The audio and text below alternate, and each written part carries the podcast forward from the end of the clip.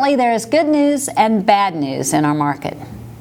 The good news, even in face of the pandemic, we are starting to see more multiple offer situations on listed properties. The bad news, multiple offers are sometimes a sign of not having enough inventory to service the demand. In such a competitive market, then, how can a buyer make his or her offer more attractive to a seller? I was asked to discuss in one of my video podcasts some ways to get an offer moved to the top of a stack of multiple offers other than just offering an unrealistic purchase price. I want to make clear before I discuss this that I don't do the business of negotiating contracts, so I'm no expert on this, but I do hear lots of stories from people who are experts. I will share what I've learned. Other than offering significantly more than list price, some people have suggested that offering more than average earnest money makes it attractive to a seller. To me, increasing the earnest money does not give the seller any more incentive than offering the average earnest money because if the buyer terminates the contract under one of several rights to terminate, all the earnest money is refunded to the buyer. There's really no advantage to a seller to have more earnest money unless, of course, the buyer defaults and just hands the earnest money over to the seller, which rarely happens. If I were a seller, I'd rather see a more significant option fee. That fee is not refundable to buyer if buyer terminates under several of their rights under the contract. It would be the buyer's risk of paying that significant fee. And the risk comes when the buyer inspects the property and the, and the property is not in the condition the buyer uh, chooses to buy the buyer has forfeited that earnest money. What happens when the buyer inspects and finds defects that the seller should have disclosed but failed to? Does the buyer then have the right under that scenario to receive a refund of their option money? The answer is no. There's nothing under the seller's disclosure notice statute that would say if the seller is false in his presentation of the seller's disclosure notice that the buyer receives a refund of that option money.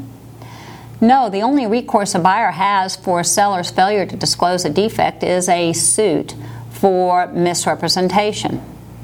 Under that, a buyer has to first prove to recover on a lawsuit for misrepresentation that the seller knew or should have known of the misrepresentation when he made it, that the buyer relied on that misrepresentation, meaning they didn't independently verify and rely on new information, and the buyer was damaged by that misrepresentation. So, without a lawsuit per se, that option money is not refundable. That's a risk of the buyer that the buyer would uh, necessarily have to be willing to take. Another idea to maybe get your offer presented to the seller in a more timely fashion and before several other offers are received is to make the time for acceptance of the offer extremely short. Meaning, make the offer good for something like one day or even a few hours, after which the offer is no longer effective. The seller's agent then has a duty to present the offer to the seller in time for the seller to accept it. Presenting the offer to seller after the offer expires is not effective representation and does not put the seller's interest first. Of course, if the seller is never going to accept it anyway, making a short time period is irrelevant. But the seller's agent has a duty to present it to the seller. Another idea, but with more risk to the buyer, is a buyer could make an all cash offer on the property even though he or she intends to get third party financing. All things being equal, sellers prefer all cash contracts over ones conditioned on buyer being able to obtain financing. By making an all cash offer, the buyer has no right to terminate the contract if then he or she cannot qualify for the financing they want, nor do they have an out because the property doesn't meet the lender's underwriting requirements. But if the buyer is willing to assume that risk, can close with borrowed funds even though they wrote an all cash contract. The difference is is they have no contingency to get out of the contract. Finally, sometimes adding to the contract a cover letter from the buyer expressing buyer's dreams for the home and qualifications for ownership will make the contract more attractive to the seller.